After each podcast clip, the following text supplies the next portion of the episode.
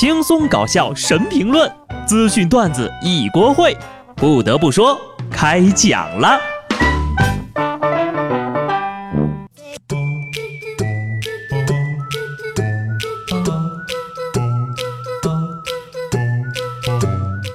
Hello，听众朋友们，大家好，这里是有趣的。不得不说，我是机智的小布。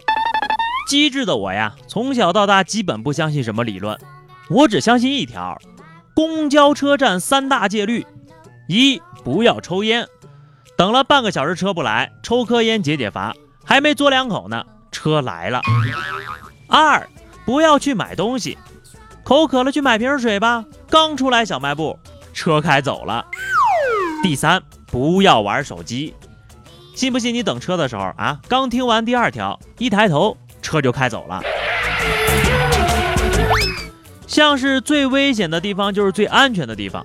怀有这种侥幸心理的人，那在电视上一般都活不到第二集。近日，溧阳派出所接待室来了一名求助者蒋某，他称呢要借电话打给父亲向其要钱。民警就问他自己怎么没钱呢？蒋某说都输掉了。于是民警产生了警觉，在聊天的过程当中呀，民警发现这哥们儿曾经参与过盗窃的案件。逃犯去派出所接电话，这心得有多大？你咋不去银行门口卖假钞呢？在被捕的边缘试探，是不是有别样的刺激呀？千里送人头，礼轻情意重，就冲这份情谊，都应该给他的刑期买一赠一。他可能抱着一点侥幸心理，觉得去派出所接电话未必能发现他身上的案件。最危险的地方就是最安全的地方呀。你说你相信这种灯下黑的理论，只能说监狱对你而言呢才是最安全的。能在危险的地方来去自如的，我就服这对野猪。十三号，南京大学仙林校区惊现几头野猪，保卫处工作人员前往现场，但天色已晚，没能找着野猪。有同学就说了，四点半左右呀，自己在天文台附近看见两只野猪跑了下来，很快又跑回了山上。我是小猪佩奇，这是我的弟弟 George。哟，这是谁家的吹风机跑出来了？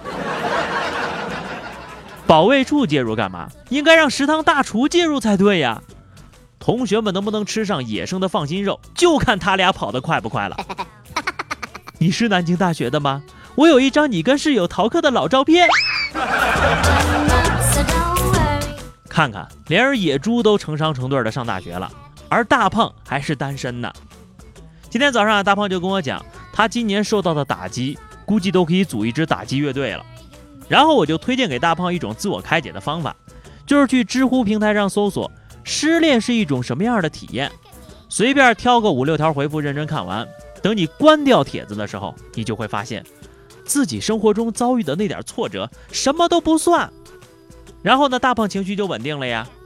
不过有谁认识下面这位医生嘛？就想把这个方法推荐给他。武汉三十岁的周衍波医生啊，相亲百余次却仍然单身。据同事说呀，周医生非常的敬业，业务能力也过硬。因为临时有手术，多次约会爽约，所以可能是姑娘们觉得他太忙，没时间充分的了解，就放弃了。工作太忙，没时间了解，借口全是借口。你就没想过，可能是因为你这个名字太拗口，姑娘们不会读吗？周龙天屁手先生。下面呢，再跟大家介绍一个奇葩的小偷。近日，沈阳大学城多名大学生在乘坐公交车的时候，手机被偷，民警在嫌疑人作案时将其抓获。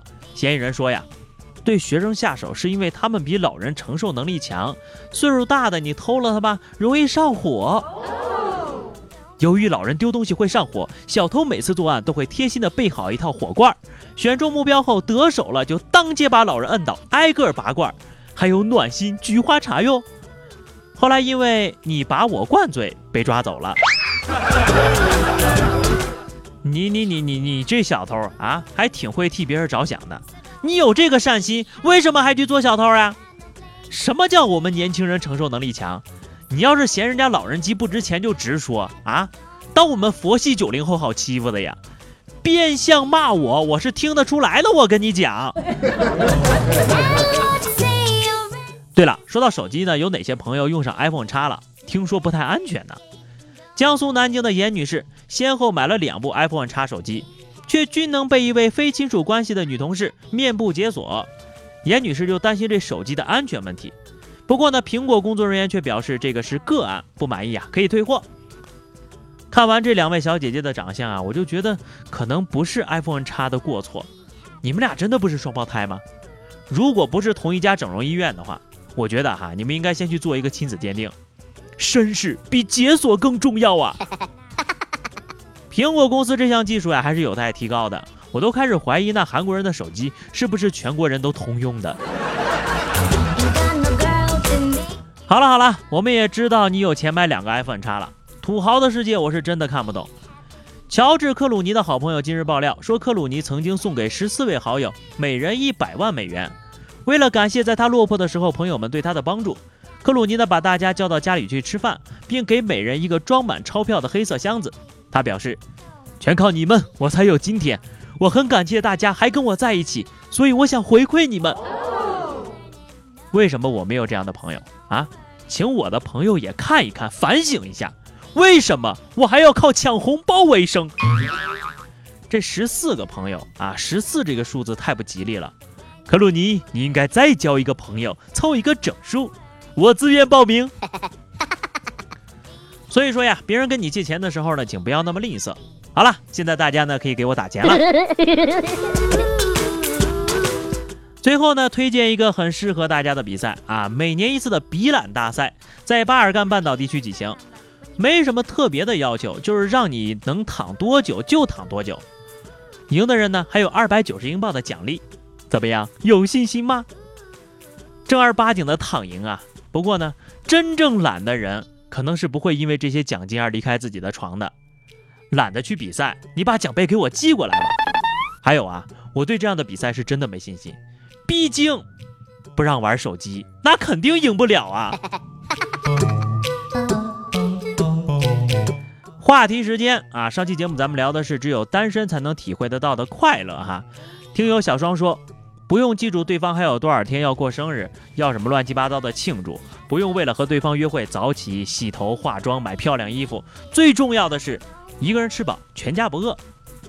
你这话说的，说的我都想脱妆了。